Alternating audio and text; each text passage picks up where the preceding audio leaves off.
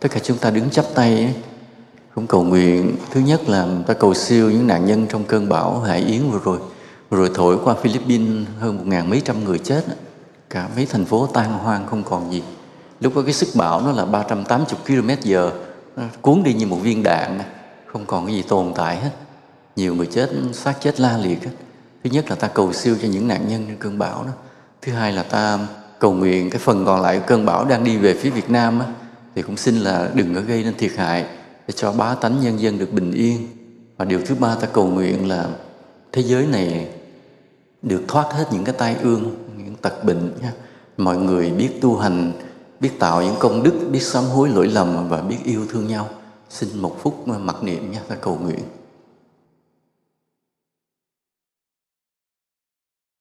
Thầy cảm ơn nha mỗi khi đi chùa về nhà, chúng ta cố gắng cầu nguyện như vậy.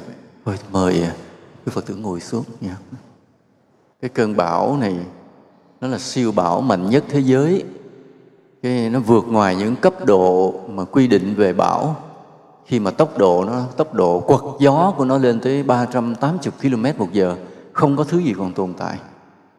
Nói nhà lầu đúc bê tông có thể bay luôn chứ không còn nhà cấp 4 hoàn toàn không còn dấu vết. Nhà bê tông có thể là ngã đổ luôn như một những cái nó giống như là là viên đạn mà bắn vào.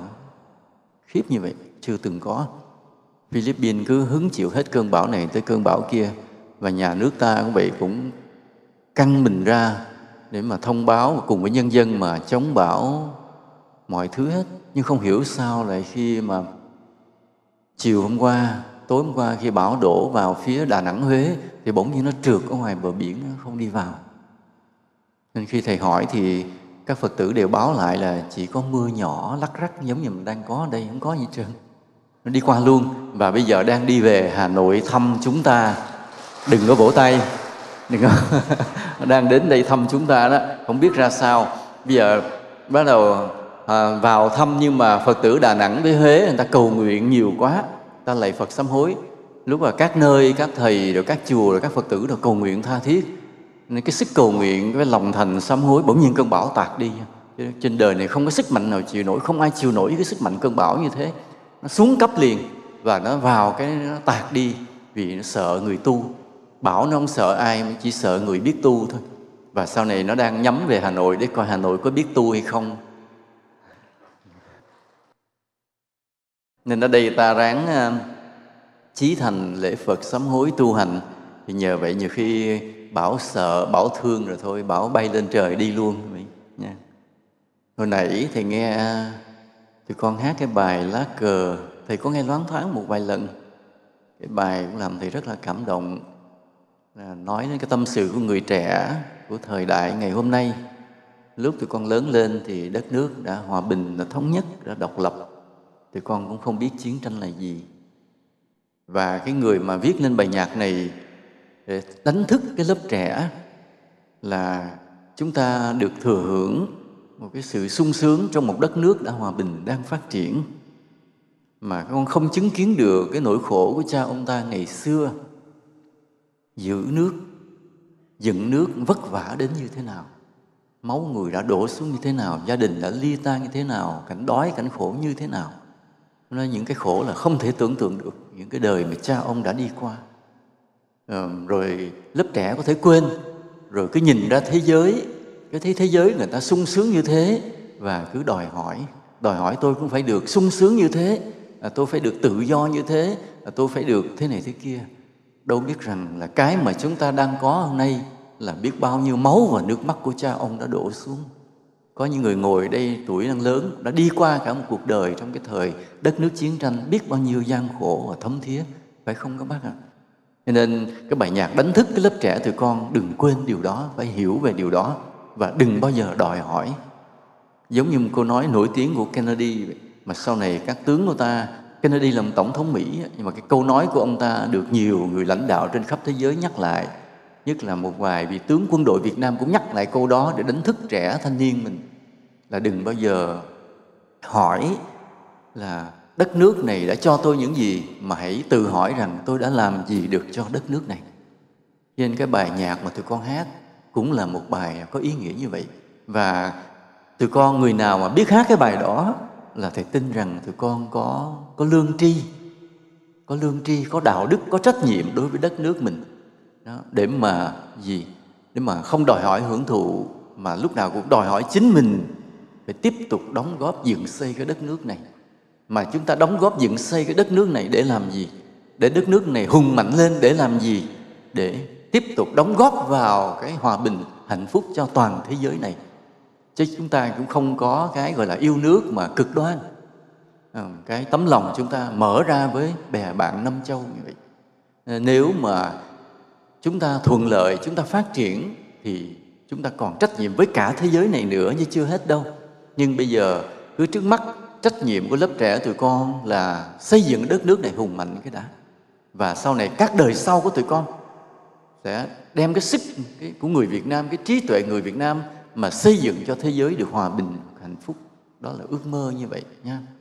Thầy rất là vui khi nghe bài nhạc đó. Hôm nay chúng ta trao đổi với nhau cái bài là ý nghĩa của tự do theo luật nhân quả. Cái điều này thầy đã nói lát đác lát đác một vài bài giảng, nhưng hôm nay là tập trung nói về bài này luôn. Ừ. Tự do là gì? Tự là tự mình, do là bởi. Nhưng tự do là bởi chính mình. Một cái từ nghe rất là bản ngã. Nhưng mà nghe rất là khoái rất là đã tai. Tự do. Tự do nói thẳng là muốn làm gì thì làm đó là cái định nghĩa cơ bản nhất. Tự do nghĩa là muốn làm gì thì làm. Và trong khoảng thế kỷ từ 17, 18 tới 19 của thế giới mà nhất là ở châu Âu các phong trào về chính trị xã hội nổi lên ầm ĩ đấu tranh đòi quyền tự do cho con người. Thì một trong những nhà mà có tư tưởng cải cách vĩ đại cái thời đó là Voltaire, Jean-Jacques Rousseau, những nhà cách mạng Pháp không?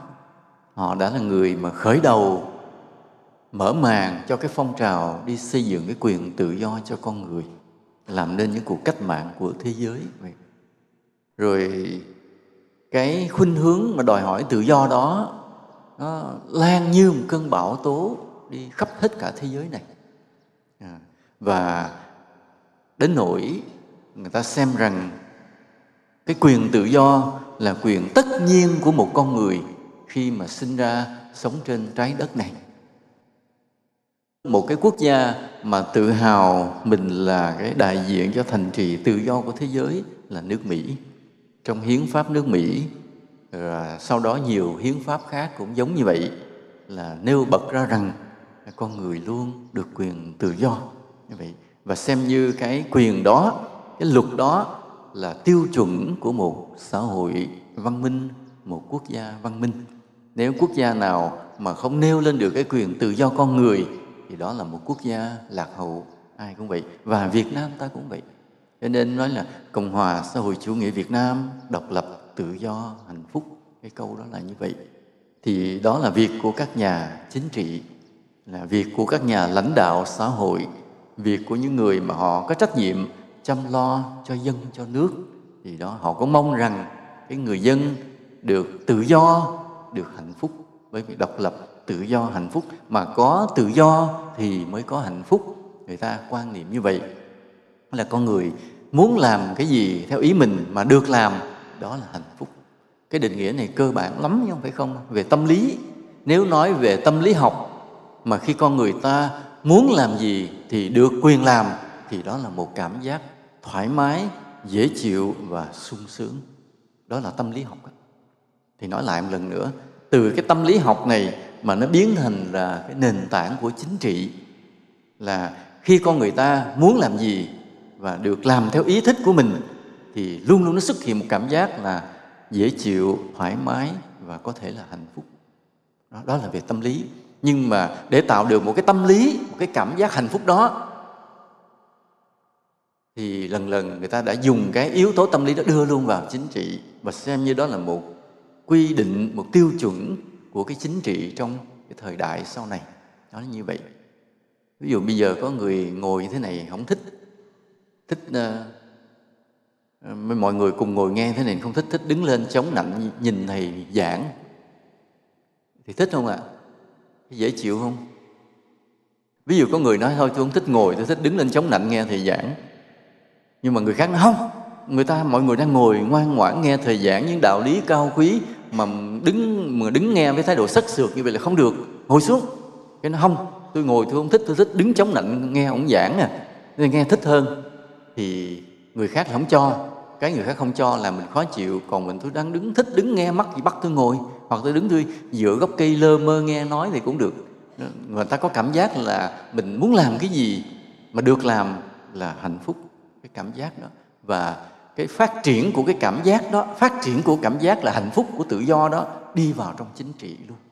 Nhưng đó là chuyện của các nhà chính trị. Còn chuyện của chúng ta là chuyện của đạo lý, tâm linh, nó lại khác, không giống các nhà chính trị. Là vì sao vậy? Bởi vì như phật dạy, tất cả mọi điều đều là nhân duyên, đều là nhân quả, không có cái gì tự nhiên có cả. Nhớ như vậy. Phật dạy chúng ta cái gì cũng do duyên sinh và cái gì cũng do duyên diệt. Không có cái gì tự nó có. Cho nên nếu nói con người, nó sinh ra tôi tự nhiên phải có quyền tự do. Cái câu đó thì có thể là một cái tiêu đề của chính trị nào đó mình không biết. Nhưng đối với đạo phật, câu đó không có, câu đó không đúng. Vì tự do có điều kiện của nó. Không phải là ta muốn làm gì là làm là được đâu. Ta phải có bao nhiêu cái điều kiện á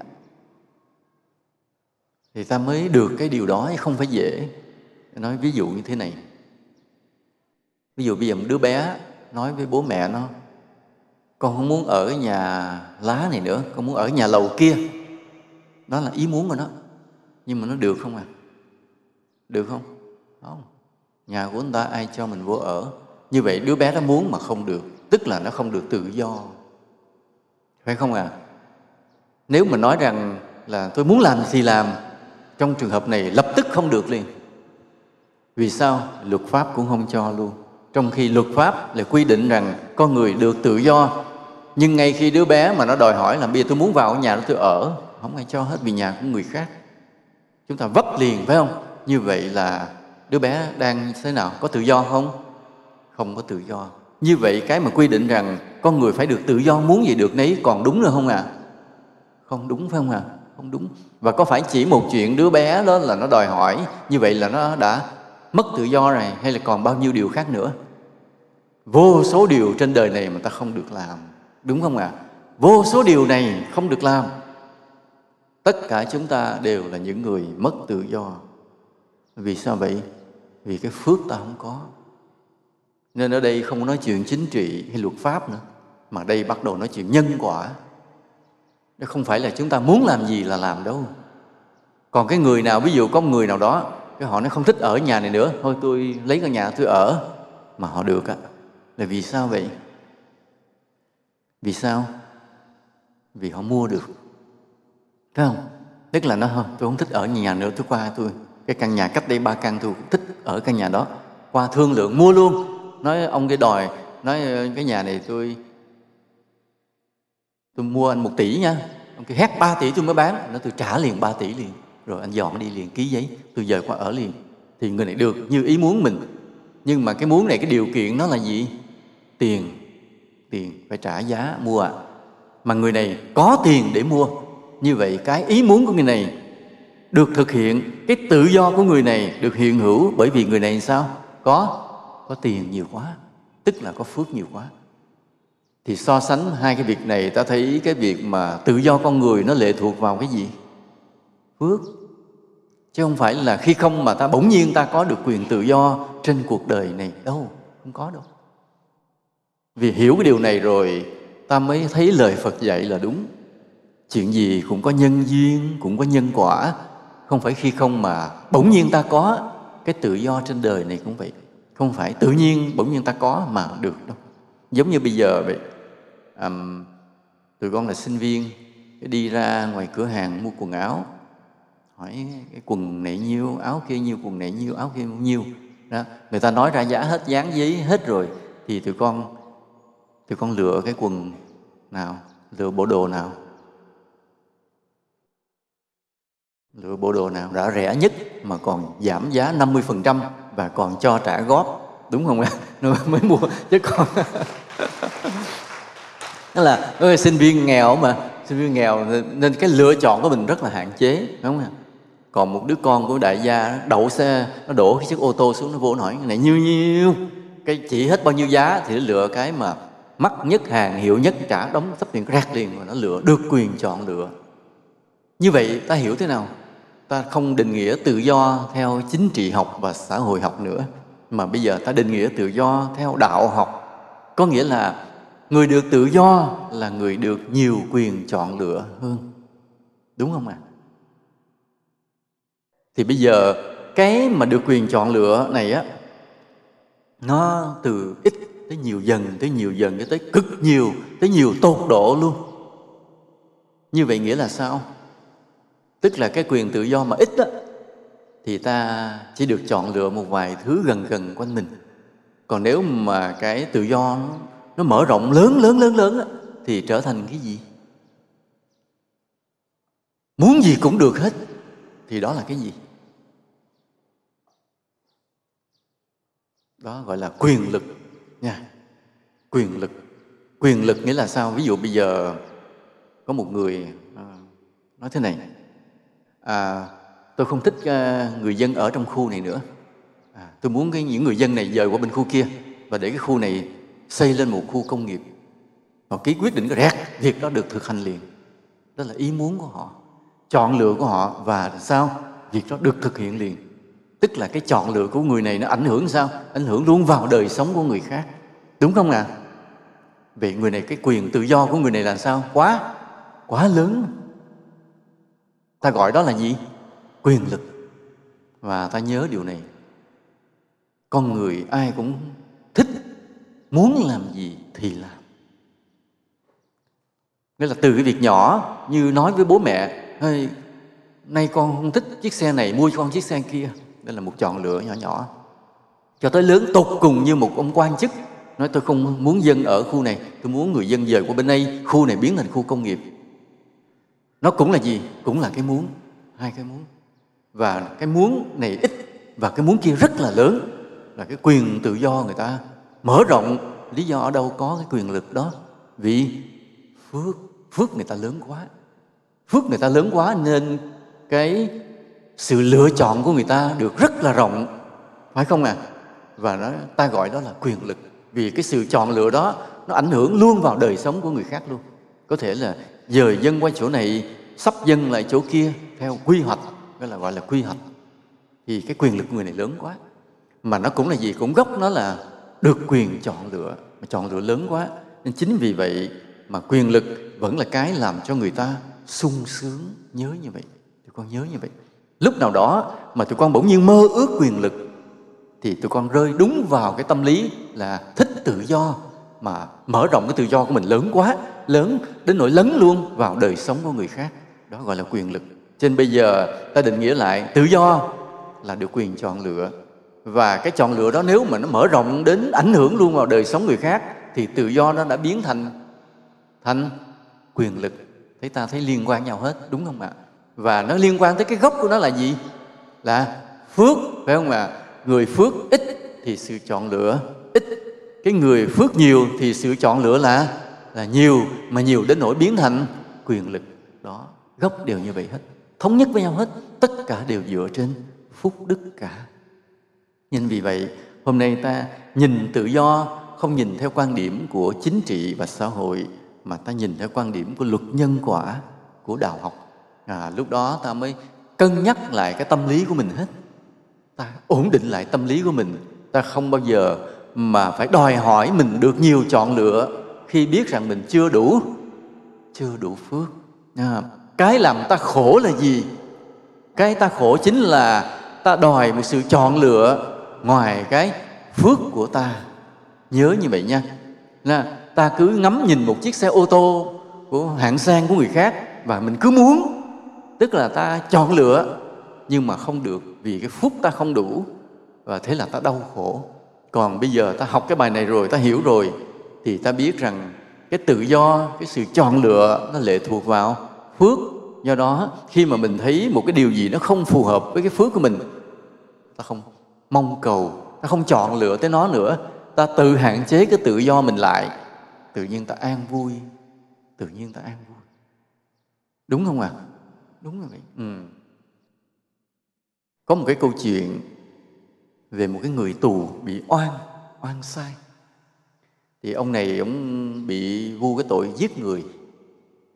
Rồi thấy ông bị bắt vô tù. Chuyện ngoài bắc này nhà nước mình đăng cái bài an ninh thế giới cảm động lắm. Thì có người bị tù oan như vậy họ đau khổ, nhưng ông này ông không đau khổ.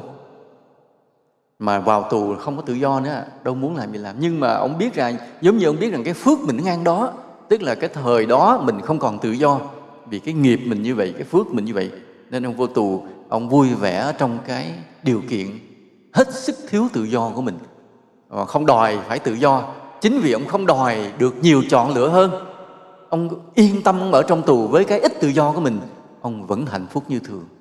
Và sao? Sau đó thì ai cũng biết ông là người hiền lành và là nghề giáo thì ông mới dạy học cho những người tù nhân mà thiếu văn hóa. Ông dạy kèm dạy rất tận tình rất tận tụy. À, ở suốt 10 năm trời cũng giống như ông Nguyễn Thanh Chấn như vậy mà trong đó ông không đau khổ hạnh phúc vô cùng. Cho đến ngày mà cái ở bên ngoài công an mà phá án mà tìm nó được cái thủ phạm đích thực thì ông mới được thả thả về lại danh dự mới được phục hồi lại suốt 10 năm gia đình tan nát hết trơn. Vợ chết con đi hoang rồi gia đình không còn gì hết. Nhưng mà ông ở trong cái nhà tù bị oan đó, ít tự do vậy nhưng mà ông không đau khổ bởi vì ông không đòi tự do. Ông chỉ trong cái nào mình có thì mình chọn lựa nó không chọn lựa ra bên ngoài cái khả năng của mình cái phước của mình. Thế và ông được hạnh phúc. Ở đây bí quyết của sự tu hành cũng nằm ở chỗ này nên hôm nay mà ta nói về ý nghĩa tự do là liên quan đến hạnh phúc là chỗ này. Cái bài này có khó nghe quá không? Nghe hiểu chứ hả? Ờ, nó hơi triết lý cao siêu. Thầy nói thầy nói dông dài lát thì sợ thì con ngủ sạch. Nhất là trời mưa mưa mát mát mùa thu mà sắp có bão này nữa. Thì coi chừng là ngủ nha. Nên à, cái triết lý của hôm nay mà để ta ứng dụng ta tu hành nghĩa là thế này là để ta hạnh phúc, ta đừng bao giờ đòi hỏi một cái điều gì. Ta đừng bao giờ muốn chọn lựa một điều gì quá cái phước của mình. Và đó là hạnh phúc. Cái vấn đề còn lại là ta biết tu tập tạo phúc cho nhiều. Ta nâng cái phúc mình lên. Và cái phúc ta lớn tới đâu, tự nhiên cái sự chọn lựa của ta được nhiều tới đó. Đó là nguyên tắc của tự do, ý nghĩa của của tự do theo cái nhìn của đạo học khác với của nhà chính trị. Đó. nên vì vậy mà ta có hạnh phúc. Nên cái người biết được điều này sống trong hoàn cảnh nào cũng hạnh phúc kể cả cái người bị tù oan luôn. À, ông vẫn hạnh phúc như thường. Đây là bài mà được đăng trên báo an ninh thế giới. Câu chuyện đọc hết sức là cảm động. Tức là ngay cả trong cái tù ông vẫn là người cống hiến trong cái cộng đồng của mình và không bao giờ bi quan và không đòi hỏi gì hơn nhưng mà đúng là khi nhân quả đến rồi thì ông được minh oan, được minh oan, về trở lại với cái danh dự của mình và được nhiều người yêu thương hơn nữa. Khi ông về, ông kèm cho đứa con ông thi trở lại được vào đại học rồi, ông quẩy gói trở lại nhà tù. Ông quẩy gói trở lại nhà tù. Đến chi? Ông nói ông bị lớn tuổi, ông ở ngoài không làm được mà ông thấy ở trong tù ông ông dạy học được. Cho nên ông trở thành cái người dạy học cho tù nhân mà không phải là tù nhân nữa, với một cái cái nhìn khác phải nói cái cái quan điểm sống của ông của ông thầy giáo cực kỳ là, cực kỳ là cao đẹp. Bài báo này cách đây khoảng năm, sáu năm vậy đó, báo nên thế giới có đăng. Và ta hiểu cái hạnh phúc là như vậy. Hạnh phúc là như vậy. Giống như một người tu, có giai đoạn khi người ta vào, người ta nhập thất.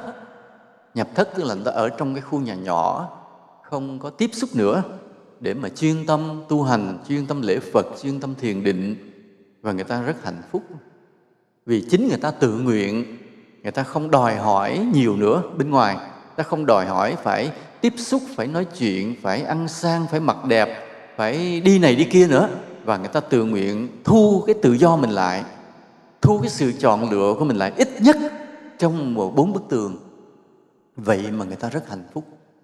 Nên là người tu mà đến cái mức độ có khả năng nhập thất, tránh duyên, không tiếp xúc, chỉ lặng lẽ trong thất vắng mà tu là người đó.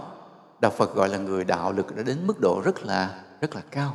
Mới dám giam mình lại, tự mình cắt bỏ hết tự do của mình. Tự mình thôi, không ai bắt buộc cả. Tự mình cắt bỏ hết tự do để sống mà thầm lặng tu tập.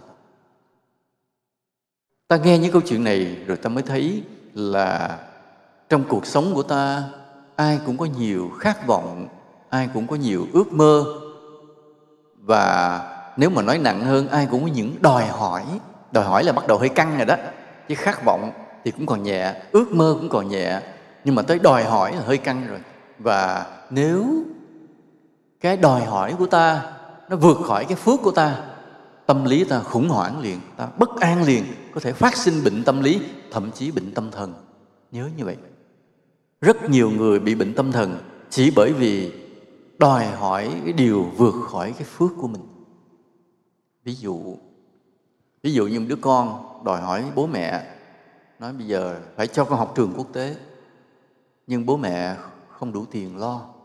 Nói bạn con bây giờ chuyển qua trường quốc tế nó học, đứa nào cũng có danh giá, biết ờ, nói ờ, tiếng nước ngoài giỏi, giờ phải cho con học, bố mẹ chạy tiền không ra. Và đứa bé đó vì nó đòi hỏi, nó căng thẳng mà không đáp ứng được bị phước không có, và nó nó mắc cỡ với bạn bè vì cái đòi hỏi mà rồi sau này nó sinh khủng hoảng tâm lý luôn.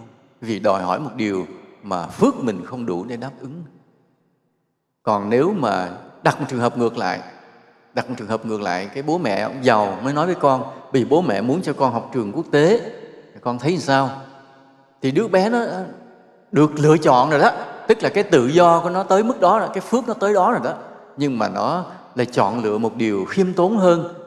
Nói thôi con không cần con thích học ở trường Việt Nam à, với tình cảm của thầy cô giáo à, rồi có những điều khác thì con ở nhà con ráng dành thêm thời gian tự học thì con thấy chắc cũng trình độ cũng được không sao.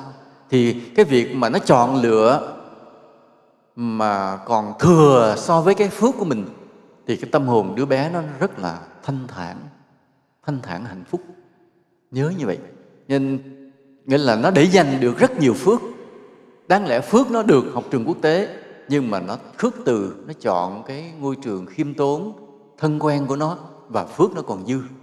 Mà phước còn dư chừng nào, thì cái áp lực tâm lý của ta là nhẹ nhàng chừng đấy, lòng rất thanh thản. Nên ở đây ta để ý điều này. Ta đòi hỏi một điều mà vừa bằng với cái phước của mình, thì tâm lý ta làm sao ạ? Ai đoán ra?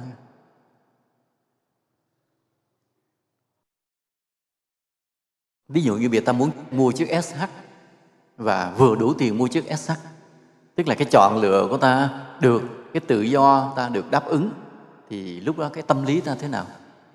Cho thầy cái micro đây thầy muốn nghe. Cô trả lời, vì chỗ này tinh tế lắm, thầy muốn nghe mọi người tự mình nhận xét cái tâm lý lúc đó như thế nào. Thầy sẽ hỏi ba câu. Câu thứ nhất là ví dụ mình muốn mua chiếc SH và tiền mình đủ mua chiếc SH cái câu thứ hai là tiền mình đủ mua chiếc SH nhưng mình chỉ mua chiếc xe đạp điện. Thì tâm lý thế nào? Rồi trường hợp thứ ba là hoàn toàn mình không đủ tiền mua chiếc SH mà mình cứ quyết phải mua chiếc SH thì tâm lý lúc đó thế nào? Thì muốn mọi người quan sát ba cái tâm lý này. Tức là cái đòi hỏi của ta, cái chọn lựa của ta, cái tự do của ta so với cái phước là vừa đủ, dư phước và thiếu phước, thì nó phát sinh những cái tâm lý gì?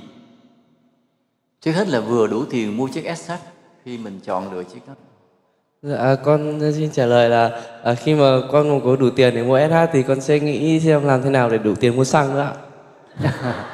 rồi, rồi, rồi, rồi, rồi, rồi, rồi. Hay, hay. Nghĩa là sao? Nghĩa là cái tâm lý đó sao? Nó hơi lo lo phải không ạ? Dạ vâng ạ. Vâng, đúng, đúng. Rồi ai có cái câu trả lời gì thêm nữa không? Rất, rất, rất tinh tế, đúng rồi. Ai? Ưu tiên cho trẻ nha. Hôm nay già không được tự do. Dạ, Di Đà Phật thì con xin trả lời là nếu mà con có đủ tiền mua SH ấy thì sẽ rất là mọi người sẽ sợ mất cái chiếc SH đấy và lo lắng cho cái việc mình đã mất của cải đấy ạ. À, à nó vẫn cái lo lắng phải không? Bởi vì nó vừa sát với tài sản của mình phải không ạ? Mà nó mất cái là coi như mình mất hết cái tài sản. Ý là như vậy. Đây cũng là một cái điều rất là hay. Cái tâm lý này phân tích được tâm lý này là hay. Rồi rồi. Rồi cảm ơn con. Có ai có ý kiến gì nữa Dạ con thưa thầy nếu mà con rất là thích chiếc SH đó và con ờ, có đủ tiền để mua nó thì lúc đấy trạng thái phải vui sướng cực độ luôn đấy ạ. vui sướng cực độ. Tại à, vì cái gì mà mình cũng cực kỳ muốn mà vừa đủ đạt được ấy thì Ờ. lúc đấy trạng thái rất là sung sướng. À vừa đủ tiền mua thì rất là sung sướng. Không cần phải lo phải không ạ? Không phải ờ, lo cái gì mà ví dụ như việc ờ, đậu đại học cũng vậy. Nếu À. mà vừa đủ điểm thì cảm giác nó sung sướng đến kinh khủng còn nếu mà thừa ra nó quá bình thường ạ. đây cũng là một tâm lý. Tức là nghĩa là nếu không có tiền đổ xăng mình dắt bộ mà đi vòng vòng phố cũng rất vui phải không à rất vui đó đại khái cũng là một tâm lý này cũng hay. Ở đó đó nên cái nghĩa là khi ta muốn điều gì người ta được điều làm điều đó sung sướng rồi con nhớ điều đó. Đây là ý nghĩa của tự do. Tại sao người ta cứ đòi tự do là vậy? Tức là đòi sung sướng đòi hạnh phúc đó, chứ không phải không. Nhưng mà ở đây nó có thêm cái tổng hợp giữa ba cái câu trả lời. Tổng hợp với ba câu trả lời thì ta thấy thế này. Cái câu của bé đây bé mặc áo hồng hồng đây. Tức là khi mình muốn cái gì và mình được thì sung sướng đúng đúng bản chất là như vậy. Đúng bản chất của tự do là vậy là được. Rồi còn của hai em kia thì được nhưng mà lo bởi vì vừa đủ tiền, phải không ạ? Vừa đủ tiền. Đúng như vậy. Nên à, cả ba cái câu trả lời đều cho ta cái bản chất của sự việc, cái tự do nó với cái phước của ta như thế nào. Bây giờ thầy lui trở lại là ví dụ ta đủ tiền mua chiếc S mà ta chỉ mơ ước chiếc xe đạp điện thì tâm lý như thế nào? Tâm lý thế nào? Phân tích cho thầy nghe. Nói cho mọi người nghe cho vui ta học cái này theo ý nghĩa đạo học cho nên ta hiểu về nhân quả ta hiểu về tâm lý. Nghe nói vậy nghe cái cảm giác thế nào? Dạ con kính thưa sư phụ là à, nếu con đủ tiền mua xe SH nhưng mà con vẫn chọn xe đạp điện ấy, thì trong lòng con cũng rất là vui bởi vì con nghĩ rằng là à, xe SH thì rất là cồng kềnh đi ra đường có khi đã ách tắc giao thông. Và thứ hai là xe SH thì phân khối của nó rất là lớn và xăng ấy thì nó sẽ ô nhiễm môi trường nên con rất là vui khi xe chọn xe đạp điện ạ. À. vẫn thân thiện với môi trường hơn là xe SH ạ. Tức là cái áp lực tâm lý rất là nhẹ phải không ạ? Con cảm mình thấy- được cái điều mình mơ ước là hạnh phúc mà đồng thời còn không có những cái lo lắng phụ đi theo. À, được ước mơ mà không phải thêm cái lo lắng cái tâm lý mình rất là rất là nhẹ áp lực tâm lý rất là nhẹ.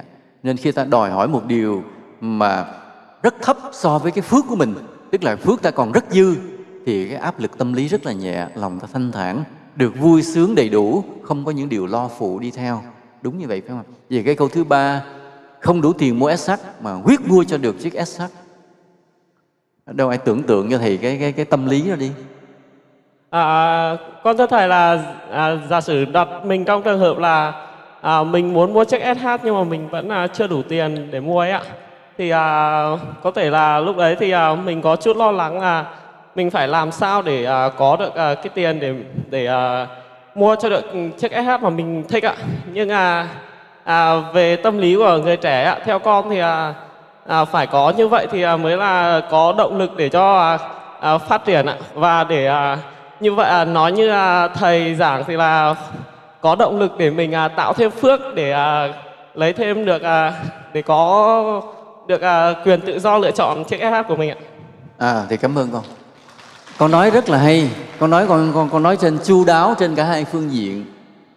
Cái đầu tiên á, con nói là con có lo lắng, phải không ạ? Cái phấn đấu đó, cái phấn đấu tức là cái lo lắng. Mà cái thứ hai thì vì con hiểu đạo, cho nên con nói tới cái phước. Và con, thay vì như một người bình thường không hiểu đạo, thì sẽ chạy vậy căng thẳng để tìm tiền vay mượn vân nhưng mà còn con thì không vay mượn mà cố gắng tạo phước để ngày nào đủ phước mà mua được chiếc SH đúng với anh Phong à ý con thì con, bởi vì con là người hiểu đạo, cho nên cái tâm lý con, cái tâm trạng con hết sức là chuẩn, hết sức là chuẩn. Thầy, cảm ơn con. Hơi cho tràng pháo tay. Như vậy. Còn cái người mà không hiểu đạo á, nhiều khi thèm chiếc SH quá, có thể làm bậy để kiếm tiền mà mua chiếc SH và tạo thêm tội nên vừa căng thẳng và có thể tạo thêm tội. Nên ở đây cái bài học ta rút ra là cái gì? Tức là nếu ta mong ước điều gì mà vượt khỏi cái phước của mình thì về cái tâm lý ta bị căng thẳng mà về cái tội á, có thể là ta bị vướng phải tội nếu mà ta quyết tâm. Mà ở đây còn nếu mà ta biết cân nhắc được cái phước của mình để ta có những cái tròn lựa trong đời sống nhẹ nhàng thì lòng ta vui mà thanh thản. Ý nghĩa là như vậy nên chỉ cần ta hiểu được điều này, thì suốt cái cuộc sống còn lại, ta là một người sống an vui, hạnh phúc. Chỉ cần hiểu như đây thôi. Nhưng bây giờ họ nói như vậy, biết phước mình bao nhiêu?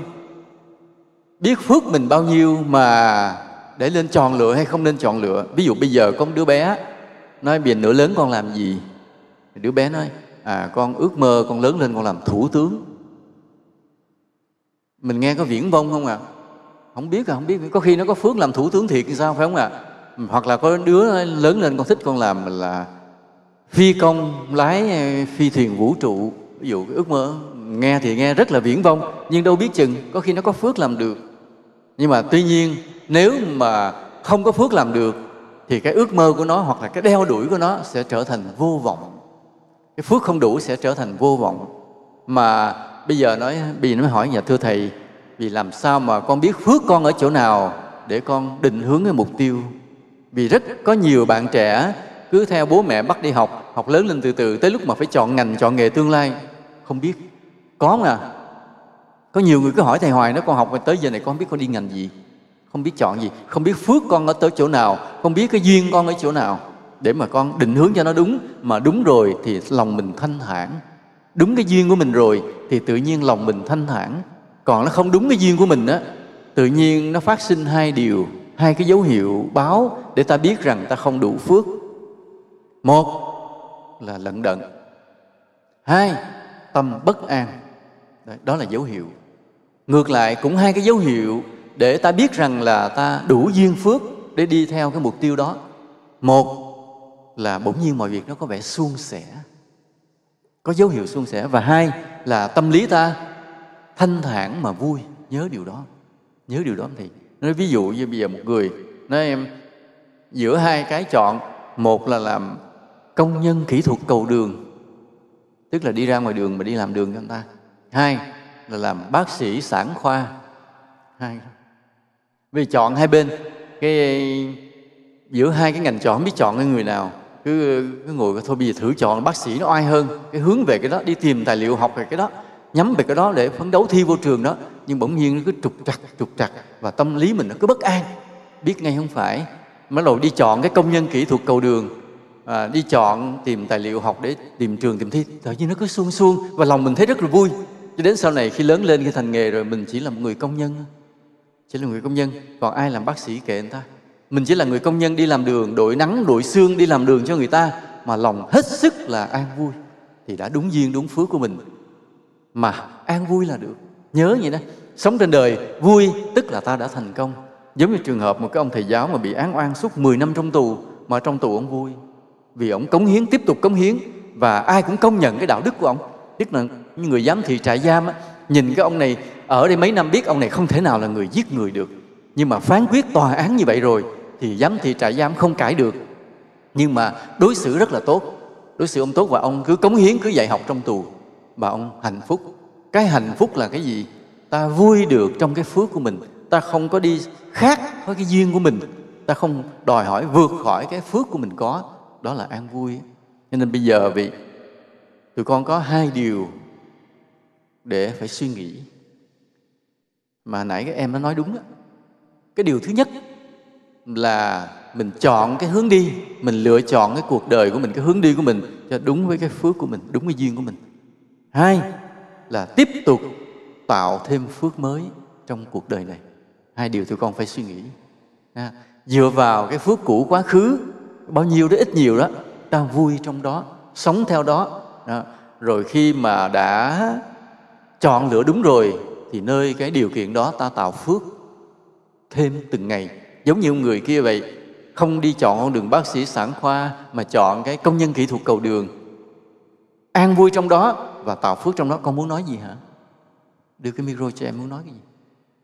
Dạ con là thầy nói ạ thì là mỗi người à, có một ước mơ nhưng mà khi đến giống như thầy giảng là à, thấy là phước của mình không đủ ấy, thì con người thì người ta dừng dừng lại cái ước mơ và cảm cảm thấy là cái phước của mình không đủ thì không theo.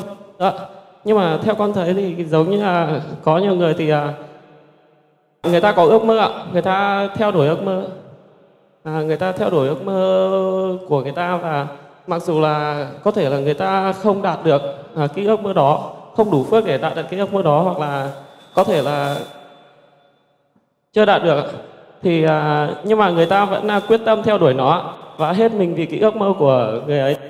Người ấy vẫn cảm thấy là cảm thấy là hạnh phúc và cảm thấy vẫn vui vẻ chứ không cảm thấy là bất an vì là mình không đủ phước cho cái ước mơ của mình để ra. Cái cái trường hợp thế này nè con à, à không con có nói là, là một trường hợp nữa nha.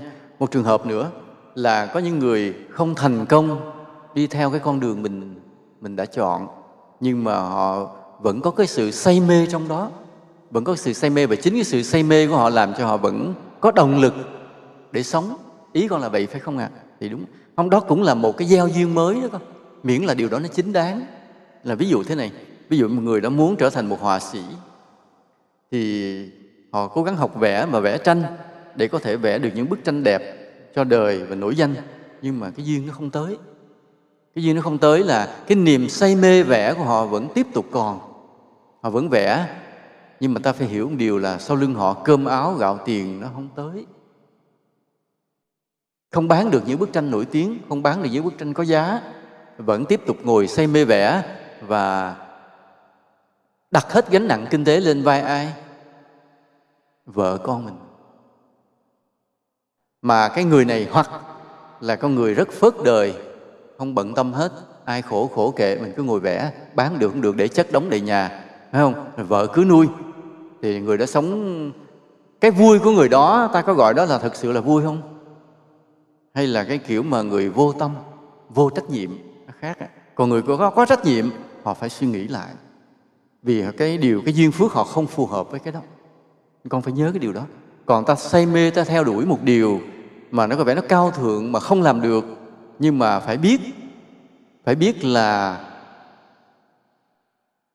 phải sống cách nào để luôn luôn đóng góp được điều có ích cho đời.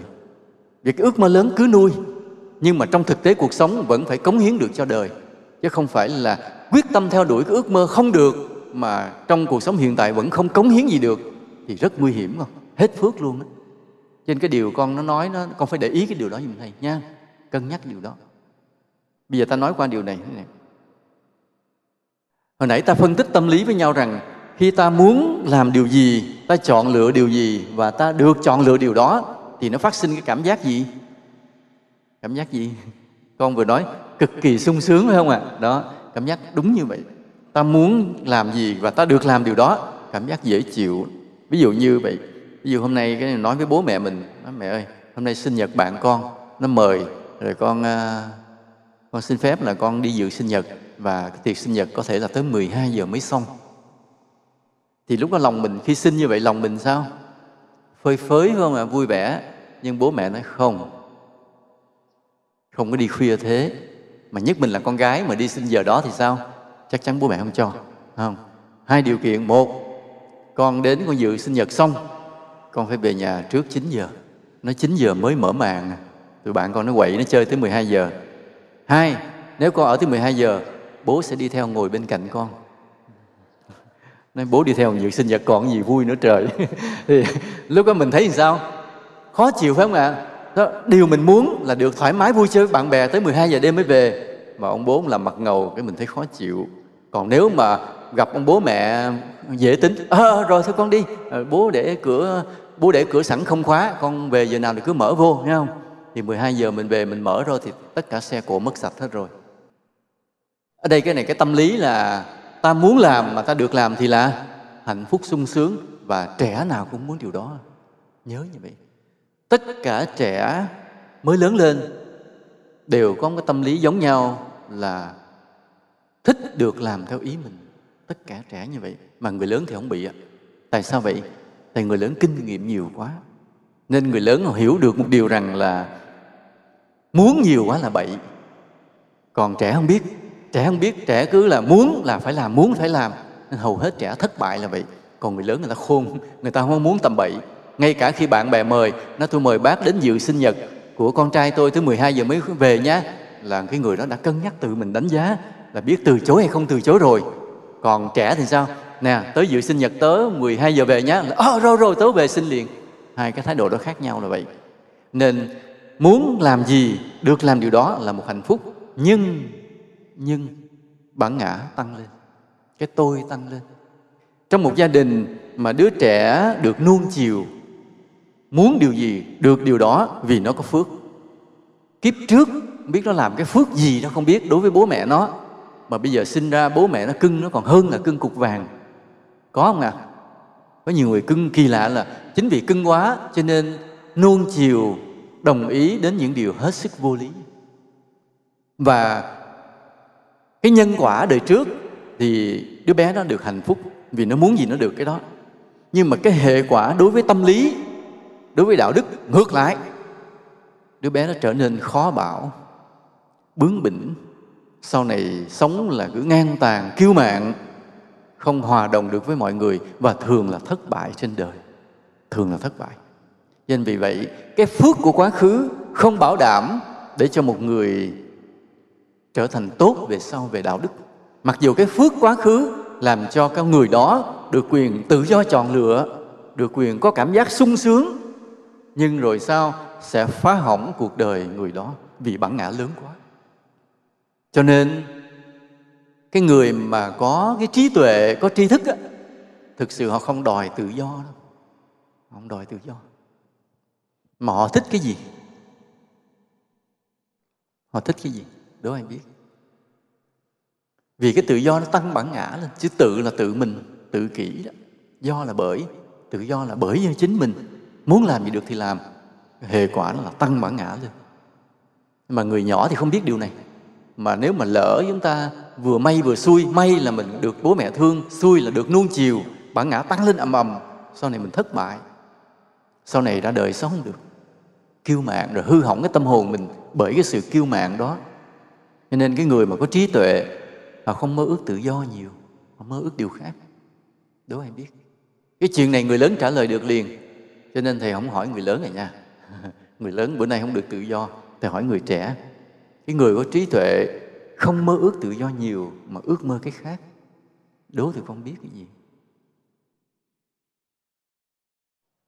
Mấy tuổi mà trả lời đó?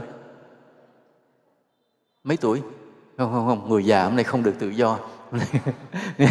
Hôm nay để cho người trẻ con thưa thầy thì người mà có trí tuệ thì muốn giúp được mọi người tự do ạ. giúp cho mọi người tự do tức là giúp cho mọi người tăng được bản ngã hả con Vâng. à, để cho người ta hư cho lẹ phải không con Không có nghĩa là à, mình tạo thêm các giá trị ờ, sự yêu thương à, cho mọi người được yêu thương. thầy hiểu ý con tức là con cái ý tốt á nhưng mà con trả lời hơi nhầm thôi cái ý của con thế này tức là người mà có trí tuệ đó không có ước mơ mình muốn gì được nấy, mà mình muốn sống có trách nhiệm với cộng đồng, đúng không ạ? Muốn cống hiến với cộng đồng, phải không? Ý con là như vậy đó.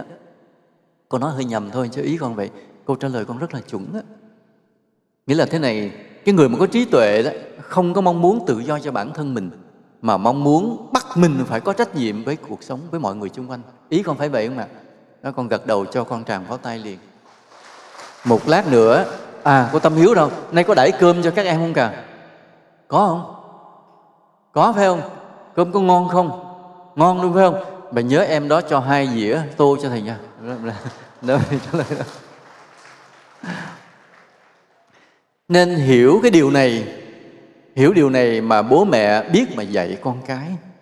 Vì mình thương nó như trời như biển nó là máu là thịt của mình đẻ ra mà Thấy không Ờ, nó là cái tiếng khóc khi mình nằm trong quan tài mà thấy không? Nó đeo tang, nó chống gậy cho mình, nó làm vẻ vang cho mình mà không thương sao được. Nhưng mà thương gì thì thương, phải làm sao? Hạn chế tự do. Không phải muốn gì được nấy. Để làm chi? Để rèn cho con mình hạ cái bản ngã xuống mà sau này nó sống thành công ở trên đời. Còn nó muốn gì được nấy là giết nó đó, hại nó. Hiểu yếu tố tâm lý này. Đây là về về tâm lý giáo dục. Mà bố mẹ mà rèn con được như vậy đó là đứa con may mắn được bố mẹ hiểu điều này. Còn cái người lớn á, thường cái người lớn họ không mơ ước được tự do đâu. Mà cái mơ ước của họ là mơ ước ép mình trong cái tinh thần trách nhiệm với cuộc sống xung quanh mình. Như ý con vừa nói, tức là mình ép mình mình phải sống có trách nhiệm, chứ không sống theo ý mình, mà sống làm sao để cống hiến được cho mọi người. Cái đẹp của cuộc sống là như vậy cho nên cái tuổi nhỏ, tuổi trẻ thì hay đứng lên hô hào tự do. Nhưng mà người già rồi thì lại hô hào cái tinh thần trách nhiệm, sống có bổn phận, sống biết lo cho đời. Đúng không các bác à đúng như vậy, đúng như vậy. Tuy nhiên, nếu mà nói rằng là, ồ, cho nó tự do quá, nuông chiều nó quá, nó hỏng, thế là cha mẹ cứ ép con, nó muốn gì cũng không được hết. Nói, mẹ ơi hôm nay con muốn à, con muốn ăn phở nấu phở ăn. Cái nghe nói là nó muốn gì được nấy nó hư. Nó không hôm nay không ăn phở hôm nay cho con ăn cháo. Thì cái đó có phải là giáo dục không? Không nó không phải giáo dục. Cái đó là khắc nghiệt. Là khắc nghiệt là lấy đi cái hạnh phúc của trẻ thơ mà trẻ nó đáng được hưởng. Phải không ạ? À? cái việc mà nó thích ăn phở không hại gì trong cái không hại gì quá đáng trong cái vấn đề tâm hồn giáo dục cả rồi nó con chiều à con thích ăn phở, bố mẹ nấu phở cho ăn. Vì điều đó không ảnh hưởng gì tới ai cả, phải không ạ? À? cho nên, những lúc đó phải chiều con mình, cho con mình được tự do, cho con mình được hưởng cái điều mà nó đã chọn lựa. Không đáng gì hết, phải nhớ điều đó. Vì cho nó tự do, tức là cho nó hạnh phúc. Nhớ như vậy, cho nó tự do, tức là cho nó hạnh phúc.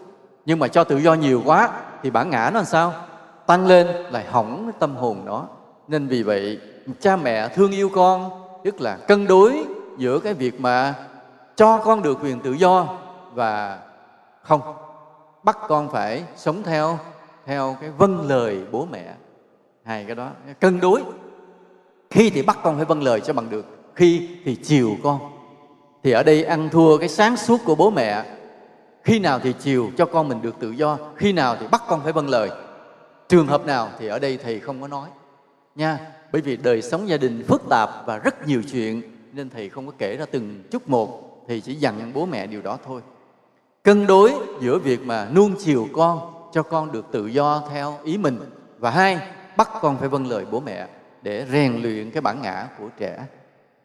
Đó là thầy nói người lớn, bây giờ trở lại tuổi trẻ, và tụi con cũng vậy. Ở cái tuổi trẻ, mình còn cái hiếu thắng, bồng bột và nông cạn. Thầy nói thẳng câu vậy nhớ dùm thầy, tuổi trẻ nào cũng gì? Hiếu thắng, bồng bột và nông cạn. Nhớ dùm thầy cái đó nha. Dù tụi con học rất giỏi dù tụi con rất thông minh. Tụi con ai cũng bị cái hiếu thắng, bồng bột và nông cạn. Nhớ như in dùm thầy điều đó. Vì thầy rút kinh nghiệm nơi chính bản thân thầy. Thầy sinh trong gia đình thì cũng ngoan ngoãn, được giáo dục tốt và thầy học giỏi. Nhưng thầy vẫn bị cái gì? Hiếu thắng, bồng bột và nông cạn và khi thầy vạch ra một cái công việc gì để làm và thầy nghĩ như nó chắc trong thành công, nhưng mà thầy xin thưa, một trăm việc mà thầy vạch ra thì thầy thành công được mấy việc? Đố em biết. Có ai trả lời dùm thầy một xong đánh giá thầy thấp quá vậy trời? Có người lên giá hai. Trời ơi, thấp quá vậy đó nhưng mà thật sự nè trăm việc thầy đề ra thì làm được không phết năm việc. Chưa được. Việc mặc dù những công việc thì vạch ra rất đẹp. Vạch ra rất đẹp. Có những lúc ví dụ như hồi nhỏ thì nhớ thầy phụ trách à, thiếu nhi. Phụ trách là phụ trách thiếu niên nhi đồng á thiếu niên tiền phong á. À, ở trong cái xứ thầy làm cái xứ nghèo xứ quê dân tứ xứ đổ lại làm ăn làm kinh tế làm rẫy làm ruộng. Là cứ tối đến là phải ra cái sân của xã sân của ủy ban xã để mà sinh hoạt dạy dỗ. Thì thầy phải vạch bao nhiêu kế hoạch để dạy điều này làm điều kia. Thì thấy là mình làm gì cũng được cứ nghĩ mình giỏi nhưng mà sau này mới biết rằng cái chuyện chuyện vặt thôi. Còn tất cả mọi chuyện trên đời hầu hết là thầy đều sai cả. Đều sai. Cho đến khi mà không tin vào điều ý mình nữa, sống điều gì phải cân nhắc.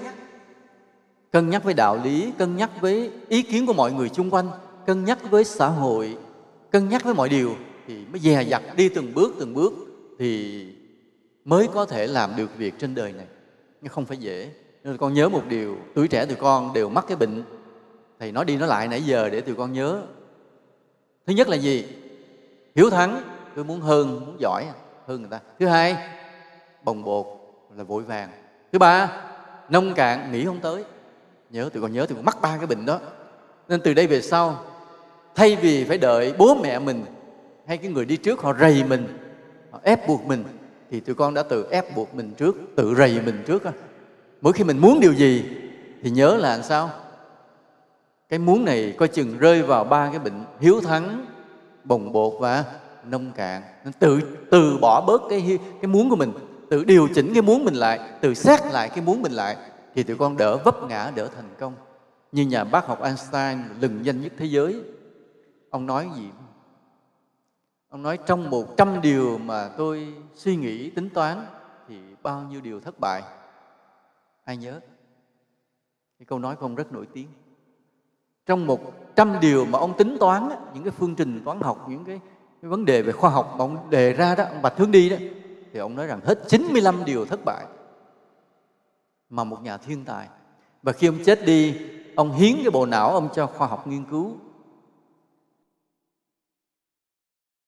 Để khoa học nghiên cứu tại sao mà ông giỏi đến như vậy thì cái bộ não của ông để lại như vậy, cho mãi đến năm nay, năm này 2013 là bốn năm chục năm, thì mới bắt đầu người ta mới tìm thấy một sự khác biệt giữa bộ não của Einstein với bộ não của những người thông thường. Là sự liên kết với hai bán cầu não, nó có sự liên kết chặt hơn là với người thường. Với người thường chúng ta, cái bán cầu não bên phải và bán cầu não bên trái, nó có một sự liên quan ít. Sự truyền thông ít, nhưng với Einstein là hai bán cầu đó liên kết với nhau rất là chặt mãi đến năm nay họ mới tìm ra. Và chính như vậy, Einstein có những tư duy lạ đời khác người và phi thường. Phi thường. Chỉ cây viết, tờ giấy cây viết chì thôi. Ngồi tính toán mà vẽ ra được hết cả vũ trụ trong bàn tay, trong tờ giấy này. Nên cái giải Nobel mà ông đạt được chỉ là làm do cái công trình bằng ngón tay út con bằng cái móng tay không còn những công trình mà ông nghiên cứu cả đời, ông mới là vĩ đại, soi sáng cả thế giới này. Khiếp như vậy và cái trí thông minh khiếp như vậy vậy mà ông nói rằng, trong 100 điều mà ông suy nghĩ, hết 95 điều sai. Khiếp chưa mà ông là nhà bác học thiên tài, thì ông 95 điều sai, tụi con mấy điều sai? Tụi con sẽ thua Einstein một chút, phải không ạ? Nên Einstein là 95 điều sai, thì tụi con sẽ là 9 9 ngàn điều sai. Hiểu cái điều này rồi, thì ta ta dè dặt với tất cả những cái mơ ước, cái đòi hỏi của mình, tức là tự mình kềm chế lại cái tự do của mình. Và sống trên đời không phải là muốn làm gì thì làm nữa, mà sống trên đời này có nghĩa là gì? Sống có trách nhiệm. Và khi sống có trách nhiệm, có nghĩa là không được sống theo ý muốn mình, mà phải cân nhắc đối với đạo lý, đối với tâm tình của mọi người, mọi chuyện. Giống như có câu chuyện như miền tây vậy, miền tây thì người ta hay làm ruộng ruộng lúa mênh mông mà thì cái ông bố, ông già, ông mới để lại ruộng cho đứa con trai. Thì đứa con trai nối tiếp bố mình là quản lý cái khu ruộng mênh mông. Thì cái đời mới, kỹ thuật mới, kiến thức mới, nhà nước đã cái liên tục mà cho cái cán bộ xuống để tập huấn cho nông dân. Tức là phải dùng cái thuốc như thế nào, phải cấy như thế nào, phải trồng thế nào, xả làm sao, nước lên làm sao, nước xuống làm sao, làm cỏ. Nhà nước luôn luôn tập huấn. Thì ông bố, ông biết không? Già rồi sao không biết? Những người con trai là biết, bởi vì trẻ mà nhà nước luôn luôn xuống cố vấn. Cái, à, nhưng mà cái người con trai này lúc nào làm gì cũng vô hỏi bố. Mà ông bố thì ông tin chắc một điều rằng cả đời ông làm nông dân ruộng là mọi điều của lúa là đối với ông như vậy. gì như trong bàn tay phải không à mọi điều nói về lúa ruộng là trời ơi một cái hột lúa này ông biết nó bao nhiêu cái cái bột cám ở trong đó mà. Nên là ông, ông nói là không có cán bộ nào bằng ông hết trơn tức là ông giỏi bây giờ ông nằm chỗ rồi. Nó, nằm chỗ rồi không đi ra ruộng được. Nhưng mà chuyện gì của ruộng lúa là ông biết hết. Ông tin chắc điều đó. Nhưng mà thực sự kiến thức bên ngoài vượt lên cao lắm. Người con ông được tiếp nhận nhiều cái kiến thức mới do những cán bộ nông nghiệp họ về họ họ tập huấn. Thì người con biết hết nhưng mà người con sao? Mỗi khi làm gì cũng vô hỏi ý bố. Hỏi bố bố ơi bây giờ à, cái mùa này thời tiết nó có thể nó khoảng như vậy thì bố nghĩ rằng, thôi, mình gieo trồng vào ngày nào thì thích hợp giống lúa gì, kỳ này sao sao? Thì ông bố ông cũng nói cho nghe. Ông nói cho nghe, nhưng mà con mà làm theo đúng ý bố thì sao? Bán nhà, bán ruộng luôn. Để trật lất do khí hậu thời tiết thay đổi rồi. Mực nước sông, nước biển rồi nó khác hết trơn. Rồi những cái sâu bọ mới giống lúa mới rồi mọi cái nó khác hết. Hồi cái thời của ông bố á, cái ruộng á, mình bước thọc chân xuống cái là năm con đĩa tới bọ bu lên chân mình liền và đồng thời thả cái câu xuống dưới ruộng cái đó. Câu lên không biết bao nhiêu cá rô, cá lóc có ăn liền. Cứ đi mò mò tay bị bắt ốc, bắt cua, tha hồ mà ăn. Với miền tây nó vậy đó. Thức ăn như vậy. Nhưng mà ngày hôm nay mình nằm xuống, không có con đĩa nào bò nữa. Tại sao vậy? Vì thuốc sâu, phân urea thả xuống chết sạch hết, tất cả những vi sinh. Nên cái sự cộng sinh giữa những loại sinh vật với nhau để hỗ trợ nhau mất cái môi trường sống của lúa nó không còn đẹp như ngày xưa nữa. Ngày xưa nội mà các sinh vật nó sống lẫn ở trong ruộng, nó đã làm tốt cho ruộng nhưng ngày nay, những cái hóa chất phun vào đồng ruộng, diệt sạch hết cái môi trường cộng sinh, hổ thương đó. Nên bây giờ người ta phải trồng lúa theo cái công nghiệp khác. Mà nếu trồng theo ông bố, mà ông chủ quan ngoài ruộng, ông còn đĩa đầy đó, đây tụi con bị đĩa cắn chưa nhỉ? Có chưa? Nếu tụi con chưa bao giờ bị đĩa cắn là một điều bất hạnh trong đời. Phải đi tìm ruộng nào còn đĩa, thọc chân xuống cho thầy nha. Thọc chân xuống để thấy con đĩa nó nó phăng phăng phăng, nó bò tới, nó bám lên lên chân mình cái bắt đầu nó hút máu mình no nên nó rớt ra cái bịch. À, mới mà tụi con mới biết cuộc đời nó đẹp như ra sao biết quê hương mình đẹp thế nào nghe không? Chưa bị đĩa cắn mà làm sao hiểu được quê hương. Nên là ông bố mà ông cứ hiểu cái rượu như ngày xưa ông làm trật. Nhưng mà đứa con sao vẫn về ngoan ngoãn hỏi. Hỏi ông rồi cân đối kinh nghiệm của bố mình rồi cân đối với cái hoàn cảnh điều kiện ngày nay với kiến thức tập huấn được mà bắt đầu gieo trồng. Như vậy đứa con đó là sao? Số một không muốn gì làm đấy mà biết sao? Biết tham khảo ý kiến bố mình, giống như một đứa con ngoan ngày xưa, lúc nào cũng vâng lời bố mẹ. Vậy tại sao đứa con cứ làm ra vẻ như vâng lời bố mẹ? Tại sao? À con trả lời phải không? Đưa micro xuống này con giơ cái tay lên, mọi người mới thấy. Mà mấy tuổi? Mấy tuổi mà giơ tay? Mấy tuổi? Con thấy con còn trẻ lắm phải không? Rồi tôi thấy trẻ thì giơ tay. Nếu già lắm cho giơ tay ạ. À. con thưa sư phụ ạ à, người con mà vẫn biết là cha mình không không ờ, có thể là không cho những ý kiến đúng nhưng mà vẫn hỏi ý kiến cha thì thực sự là có lẽ là tâm lý người con đây là muốn à, người cha luôn nghĩ rằng là dù già rồi nhưng mà vẫn sống có ích vẫn có cống hiến và vẫn làm cái điểm tựa nương cho con cháu ạ. Và vui vẻ lúc tuổi già ạ. Ừ, cái câu ờ, trả lời này rất là hay. Con nói được một cái ý quan trọng mà con không nói ra được. Nhưng mà câu nói nó rất là hay. Thế này tức là con vẫn dành cho bố mình một sự tôn trọng. Và cái tôn trọng là món quà lớn nhất mà con cái có thể tặng bố mẹ mình nhất là lúc tuổi già cái vĩ đại là chỗ đó, trong cái câu chuyện này, cái vĩ đại là chỗ đó. Nên vì vậy mà cái người con á, gọi là có hiếu, là bởi vì có bày tỏ sự tôn trọng.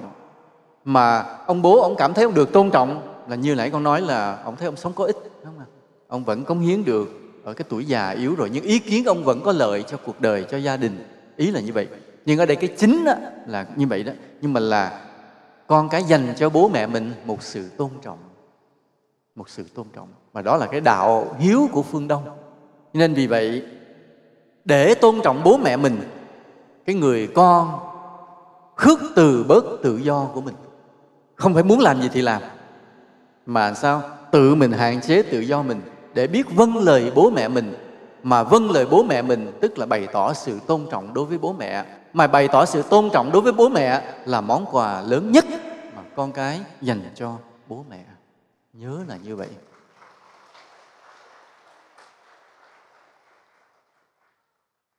Trong cái thời đại mới, khi mà người ta cứ kêu gọi sống, lối sống tự do, cá nhân, nhìn như lớp trẻ cứ thích làm theo ý mình và cho rằng là phải sống như vậy mới là văn minh, mới là hiện đại. Sống theo ý mình rồi bất cần ý kiến của bố mẹ. Mà bất cần ý kiến bố mẹ tức là không tôn trọng bố mẹ, mà không tôn trọng bố mẹ tức là gì là phản bội phản bội cái công ơn sinh thành dưỡng dục của bố mẹ. Mà á đông ta gọi là cái độ bất hiếu nha, độ bất hiếu. Nên vì vậy, ta không bắt chước phương tây được là vậy. Cái người phương đông của ta chứ sâu sắc hơn, thâm thúy hơn. Bên phương tây con nít mà nó nghe tự do là nó cứ âm âm nó đòi tự do, nhưng phương đông của ta suy nghĩ lại. Ta muốn gì ta làm cái nấy, thì có những lúc ta đã đánh mất cái sự tôn trọng của mình đối với bố mẹ và mất. Mất cái sự tôn trọng đối với bố mẹ thành ra bất hiếu, mà đó là mất cái đạo đức lớn nhất trong trong cuộc đời này. Nên nói bây giờ nói để làm người. Nói để làm người thì cái đạo đức căn bản đầu tiên con người vẫn là gì? Hiếu cái đã. Hiếu cái đã. Trừ cái người xuất gia phải bỏ cha mẹ mà đi tu, bởi vì họ đi tìm một cái hiếu lớn hơn thôi chứ còn hệ căn bản thì ai cũng phải gì sống cho cho có hiếu. Mà cái sống cho có hiếu đó, yêu kính bố mẹ mình đó đó, nó là một điều thiêng liêng, điều căn bản đạo đức của con người. Con người mà không có hiếu với bố mẹ, thứ vất đi, dù anh có tốt bằng trời đi nữa, cũng anh vẫn là người xấu. Ví dụ những mặt khác anh làm được việc hết, công thành danh toại hết, mà đối với bố mẹ không ra gì, người này vẫn là người xấu.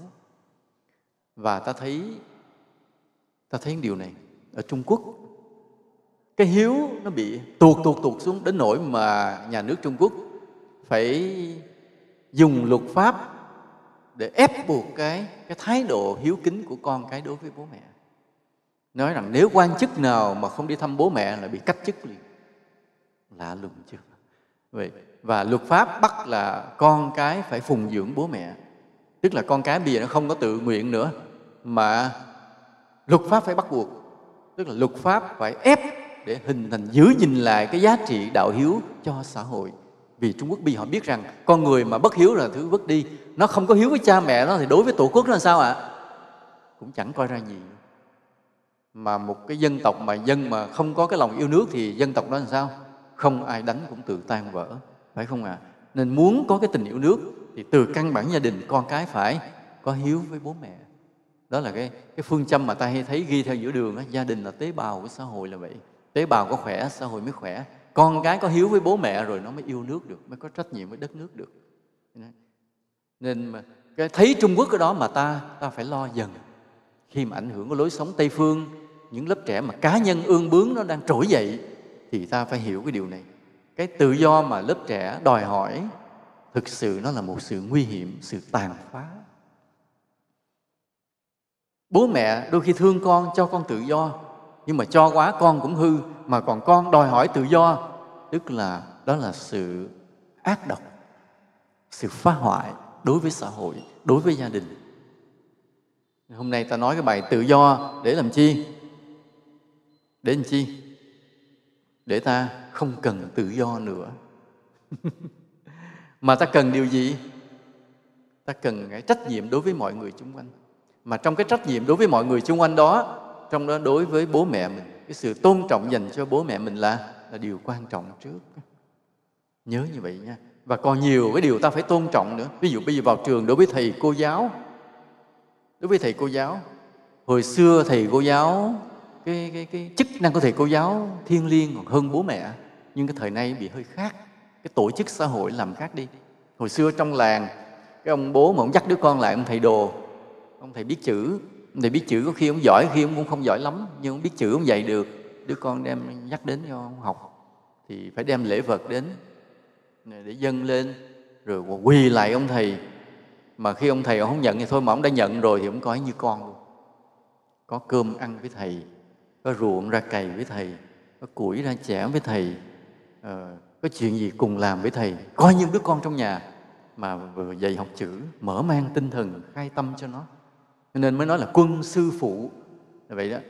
Trên cao nhất là quân là vua, cao thứ hai là thầy, mà thấp nhất là bố mẹ, quân sư phụ, hồi xưa như vậy. Nghĩa là thầy cô giáo dạy mình coi còn trọng hơn cả bố mẹ. Nhưng mà ngày nay do cái tổ chức xã hội, ta đi học qua nhiều thầy, nhiều trường, mỗi lớp như vậy không biết bao nhiêu thầy cô. Rồi thầy cô vì vấn đề kinh tế phải nhận thù lao, chứ không có nuôi mình kiểu mình như con được, mình cũng phải đóng tiền để mà trường điều hành trả lương thầy cô giáo.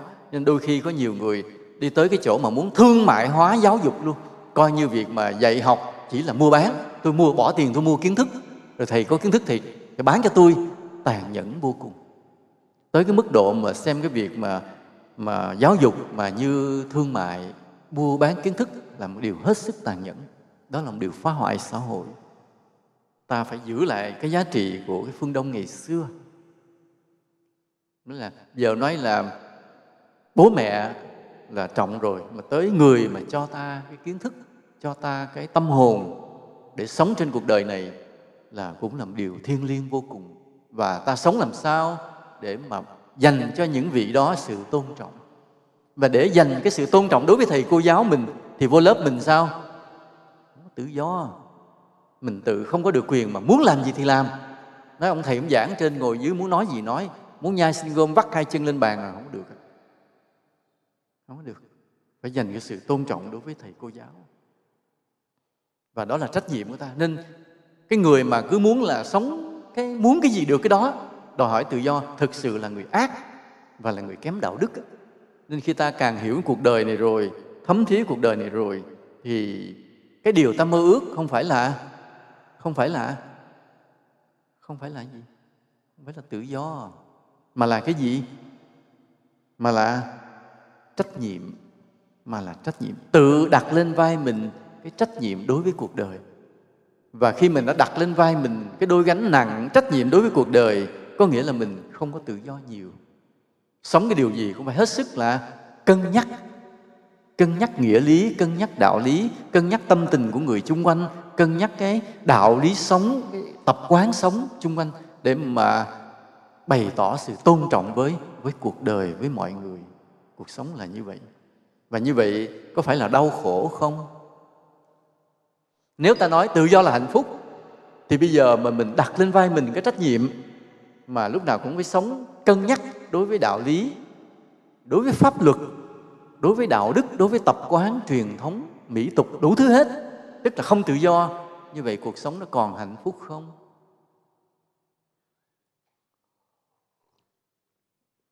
Còn hạnh phúc không ạ? Còn hay mất rồi? Còn chỗ nào? Chứng minh. Ta vừa chứng minh rằng tự do là hạnh phúc, phải không ạ? Nhưng mà ta cũng biết ngay tự do quá trở thành ác độc tàn nhẫn. Mà cái người có trí tuệ họ không mơ ước tự do, mà mơ ước cuộc sống có trách nhiệm đối với xã hội, đối với gia đình, vân vân mà khi đã đặt lên vai mình cái gánh đôi gánh trách nhiệm tức là ta tự mình khước từ bớt tự do của mình. Như vậy có nghĩa là cuộc sống này bớt hạnh phúc có đúng không ạ? Không chứng minh. Chứng minh.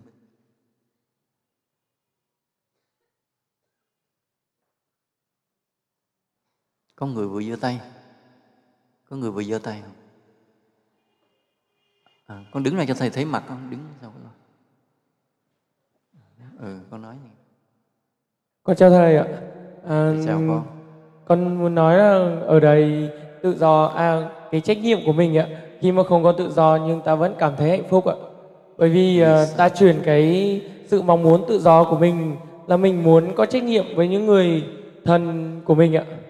Hoặc mình muốn là mình có trách nhiệm với xã hội để làm cho xã hội tươi đẹp hơn. Nếu mình làm được như vậy thì cái điều tự do của mình vẫn còn và trách nhiệm của mình cũng hoàn thành ạ. Từ đó mình hạnh phúc ạ. À, à. con có hiểu ra đó mà con nói chưa ra hết thôi.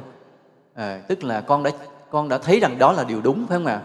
Con thấy điều đúng và con cổ vũ cho cái điều là hạn chế tự do sống có trách nhiệm với cuộc đời để giúp đời và con cho rằng đó là hạnh phúc phải không ạ?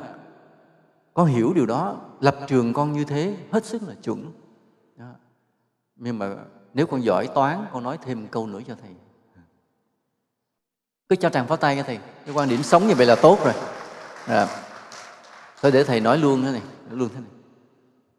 Là như cái chuyện mà ông thầy giáo bị án oan ở trong tù ông không đau khổ. Vì sao?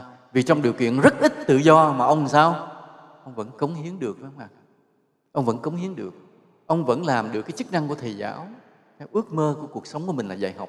Và ông không đòi hỏi cái sự chọn lựa vượt khỏi cái nhà tù đó ông chọn lựa gì? Trong nhà tù đó thôi, trong những bức tường của nhà tù đó thôi. Ông không đòi hỏi bên ngoài.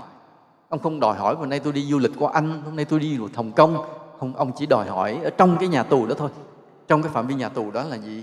Ông được ăn, được mặc, được dạy học, và ông hạnh phúc. Và cái hạnh phúc nãy con nói đó là hạnh phúc được cống hiến á. Khi mà đem lại cái niềm vui cho người khác, tự nhiên mình có hạnh phúc. Và cái hạnh phúc này nó không phải là hạnh phúc là muốn làm theo ý mình, mà hạnh phúc này là hạnh phúc gì? Đem cái niềm vui cho cho mọi người. Ta có một hạnh phúc khác. Hồi nãy ta phân tích một loại tâm lý là ta muốn làm gì, được làm điều đó. Đó là cũng phát sinh cái tâm lý hạnh phúc, nhưng đó một dạng thôi. Hạnh phúc trên đời này còn nhiều hơn nữa, nhiều hơn nữa. Mà trong đó em kia vừa nói thế này, là chính cái việc mà ta cống hiến cho đời, đem đến hạnh phúc cho người, đó làm cho ta hạnh phúc. Em vừa phân tích ra một loại hạnh phúc khác chứ không phải là cứ tự do, không phải là cứ muốn làm gì thì làm, là hạnh phúc, không phải. Nên cái người mà khước từ bất tự do, không cần nhiều tự do, mà chỉ cần trách nhiệm, tự gánh lên vai mình cái trách nhiệm đối với đời, người ít tự do lắm. Nhưng mà nó phát sinh một loại hạnh phúc khác. Đó là hạnh phúc là vui khi thấy người khác vui. Cái hạnh phúc này vĩ đại hơn, vĩ đại hơn cái tự do mà nó hợp với đạo lý nhân quả của Phật dạy là khi ta sống như vậy thì cái gì nó phát sinh ra? Phước nó phát sinh ra, phải không ạ? Đời tôi cứ càng lúc càng có phước. Mà cứ càng lúc càng có phước thì cái hệ quả của nó là gì? Kết quả nó là gì? Được chọn lựa rất là rộng rãi mọi điều trong cuộc sống này. Tức hồi nhỏ trở lại, hồi nhỏ cái đứa bé, nó nói với bố mẹ, con thích ở trong cái nhà lá này nữa, con muốn ở nhà lầu kia. Đúng có được không?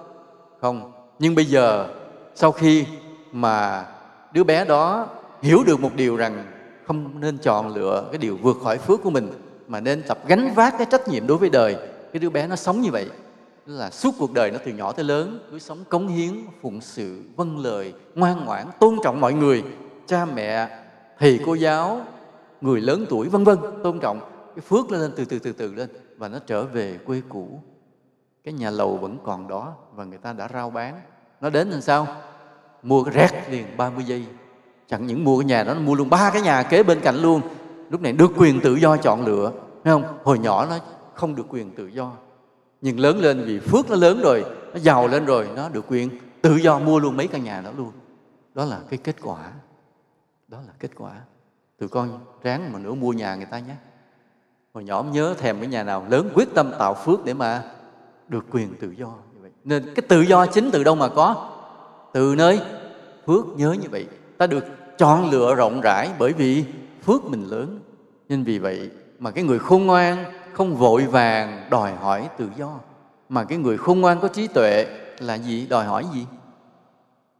Đòi hỏi tinh thần trách nhiệm nơi nơi chính mình đó. Cái sự yêu thương tôn trọng mọi người mà đầu tiên là, là bố mẹ mình đó ở đây là vì sao mà ta có cái cảm giác rằng khi ta muốn làm gì làm thì ta hạnh phúc? Đó là sự thúc đẩy của bản ngã mà thôi.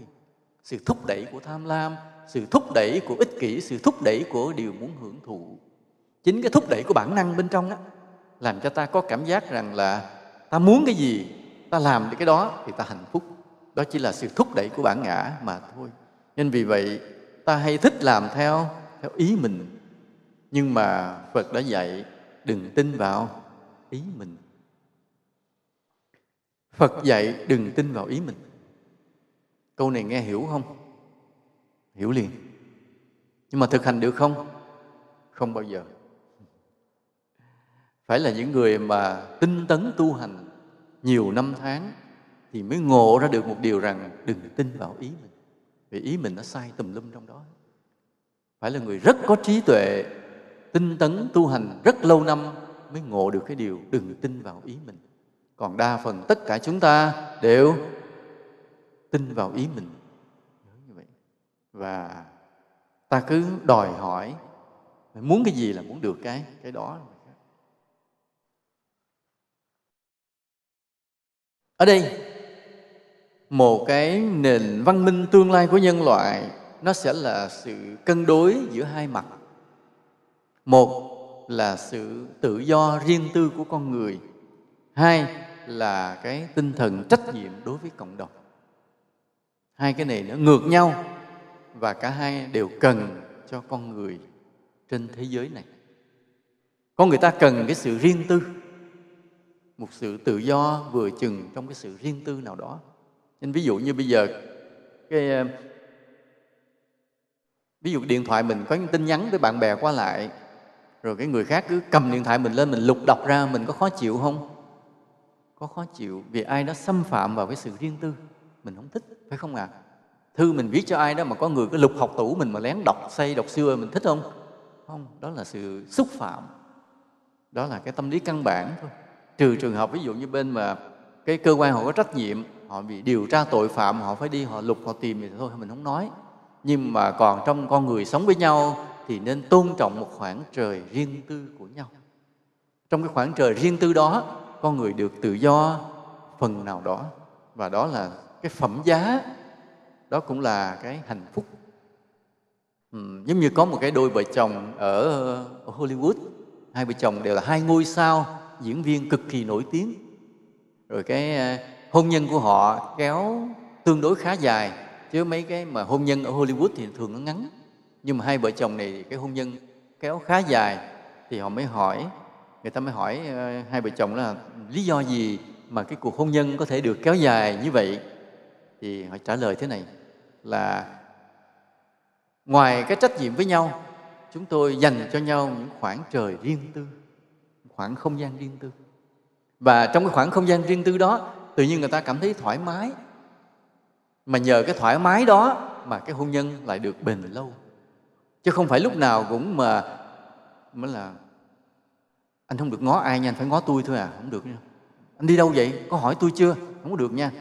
Thế coi chừng lại bức, trong khi người vợ dành cho chồng khoản riêng tư, chồng dành cho vợ khoản riêng tư. Vậy mà cái cái hôn nhân lại kéo dài là hạnh phúc. Nên có một chút riêng tư, một chút tự do, coi về chứ nó vẫn là cái giá trị sống của con người. Ví dụ như ngay như cái người tu sĩ cũng vậy người tu sĩ là sống nép mình trong thanh quy, trong kỷ luật và cực kỳ ít tự do. Vì phải khống chế bản ngã của mình, sống theo quy luật và kiểm soát với nhau và sống minh bạch với nhau luôn. Sống minh bạch luôn chứ không có không có cái gì giấu giếm hết. Mọi chuyện của mình được kiểm soát hết. Để mà không được quyền làm sai, cái người tu là phải như vậy, không có riêng tư. Rất ít riêng tư. Tuy nhiên, như thầy thầy vẫn khuyến khích đệ tử mình có những giờ phút lễ phật riêng tư. Không có lễ phật mà chung với đại chúng. Đó, là lúc đó mà chỉ còn mình với đức phật thôi. Không còn bận tâm với những người chung quanh nữa. Tại vì nếu mà lễ phật chung á mình phải để ý à, ai mà ngóc lên mình ngóc lên. Ai cúi xuống mình cúi xuống cho đều. Đó rất là tâm còn phải phân tán. Còn có những lúc như lễ phật riêng tư chỉ còn mình với đức phật thôi. Không để ý chung quanh nữa. Đó những lúc riêng tư. Vậy đó mà đạo lực được tăng tiến. Hoặc là những lúc ngồi thiền tuy ngồi tập thể, nhưng mà nội tâm của mình là điều riêng tư. Chỉ còn mình với phật thôi. Mà nếu cần thắc mắc lên hỏi thầy thôi. Hoặc là có những lúc mà nhập thất, người ta được quyền riêng tư hoàn toàn, dồn hết công sức trong trong sự tu hành. Cho nên trong con người cũng vậy, có những cái góc trời riêng tư, những khoảng không riêng tư vẫn là cái hạnh phúc của con người mà nhân loại vẫn phải tôn trọng. Thế giới văn minh hiện đại vẫn phải tôn trọng. Tuy nhiên cân đối với điều đó, người ta đừng riêng tư quá, trở thành tự do quá, cá nhân quá, bản ngã quá, là trở thành ác độc và phá hoại. Nhớ như vậy. Cái gì ta cũng đòi hỏi riêng tư, ta trở thành người phá hoại liền. Vì cái thế giới này là con ta phải sống chung với nhau, không hòa hợp với nhau, tôn trọng nhau, sống hòa thuận với nhau, vậy tương tác hỗ tương với nhau. Nên vì vậy, bên cạnh cái những góc trời riêng tư mà ta được quyền có, ta còn phải có thêm một cái cân đối lại, đó là cái trách nhiệm đối với cộng đồng, cái sự tôn trọng đối với cộng đồng. Mà người nào cân đối được hai cái cuộc sống này, hai cái tâm lý này, đó là người sống hạnh phúc, ổn định, bền vững, lâu dài. Không bị khủng hoảng về tâm lý, không bị khủng hoảng về về cuộc đời, này, vân vân. Nên ta nhớ, hôm nay ta nói chuyện với nhau bài này để biết mà cân đối lại giữa hai điều. Một là cái góc trời riêng tư của cuộc sống của ta. Hai là cái trách nhiệm của ta đối với cộng đồng. Mà hai cái điều này, nó là cái văn minh tương lai của nhân loại. Mà từ bây giờ ta phải biết biết điều chỉnh một cách khéo léo, chứ không ai điều chỉnh dùm ta được. Không ai điều chỉnh dùm ta được. Tự mình phải phải biết cái điều này. Cái điều cuối cùng hôm nay chúng ta nói với nhau thế nào là tự do đích thực? Nãy giờ ta không có kêu gọi một cái tự do rộng rãi của cá nhân. Tuy nhiên, có một cái tự do tuyệt đối rộng rãi cho mỗi cá nhân mà đạo phật chờ đón mọi người tìm đến. Đó là chữ freedom, phải không ạ? À? tiếng anh là chữ freedom, là tự do nhưng mà người ta cũng dùng cái chữ freedom đó để người ta dịch cái chữ giải thoát. Chữ freedom cũng có nghĩa là giải thoát nữa. Nên khi nào mà con người thoát ra khỏi cái ngục tù của chấp ngã, của vô minh, của phiền não, của lỗi lầm, thì người ta đạt được cái sự tự do tuyệt đối. Và đây là chính cái tự do, cái giải thoát mà phật muốn dành cho tất cả chúng sinh. Nên nên trong cái cuộc sống này đối với những quan niệm về tự do, về đạo đức, ta phải cân đối rất nhiều mặt. Còn ở trong đạo lý của phật dạy, trong sự tu hành mà ta đi theo con đường của phật, thì ta nhắm đến một cái tự do tuyệt đối. Đó là gì? Đó là sự thoát khỏi vô minh, chấp ngã, lỗi lầm, phiền não. Nghĩa là khi một người mà đã được giải thoát như vậy, ta gọi đó là một bậc gì? Một bậc a la hán và như ta đã định nghĩa, tự do tức là được chọn lựa. Mà tự do tuyệt đối tức là được chọn lựa tuyệt đối. Chọn lựa tuyệt đối nghĩa là gì? Nghĩa là một bậc a la hán bất cứ điều gì mà vị đó chọn lựa, thì điều đó chỉ là gì? Chỉ là điều đúng, chỉ là điều đẹp, chỉ là điều thiện lành, chỉ là điều lợi ích chúng sinh. Mà tuyệt đối. Còn chúng ta ví dụ chúng ta có chọn lựa thì ta phải cân nhắc à, cái điều này hợp hay không hợp cái này có phước không phước đủ phước chưa cái này có phạm với ai có xúc phạm với ai không mà ta phải cân đối. Nên nhiều khi mình muốn nhưng mà rồi sợ rồi rút lại. Còn một bậc a la hán hễ muốn thì điều đó chỉ là điều đúng chỉ là điều đẹp chỉ là điều thiện lành chỉ là điều lợi ích chúng sinh mà thôi. Và tuyệt đối đó là tự do tuyệt đối của một bậc a la hán như vậy. Và con đường để đi đến cái tự do tuyệt đối của một bậc a la hán là gì? Là là thiền định nha. Thiền định. Và dĩ nhiên, cái gốc của nó vẫn là việc mà bồi tạo công đức cho đến vô hạn. Nên vì vậy, tuy nói đạo giải thoát là tâm linh, sâu xa, nhưng lại bắt nguồn từ trong cuộc sống thực tế này. Nghĩa là ta phải sống với tinh thần trách nhiệm với cộng đồng để tạo ra phước rất là lớn, đồng thời tinh tấn tu tập thiền định.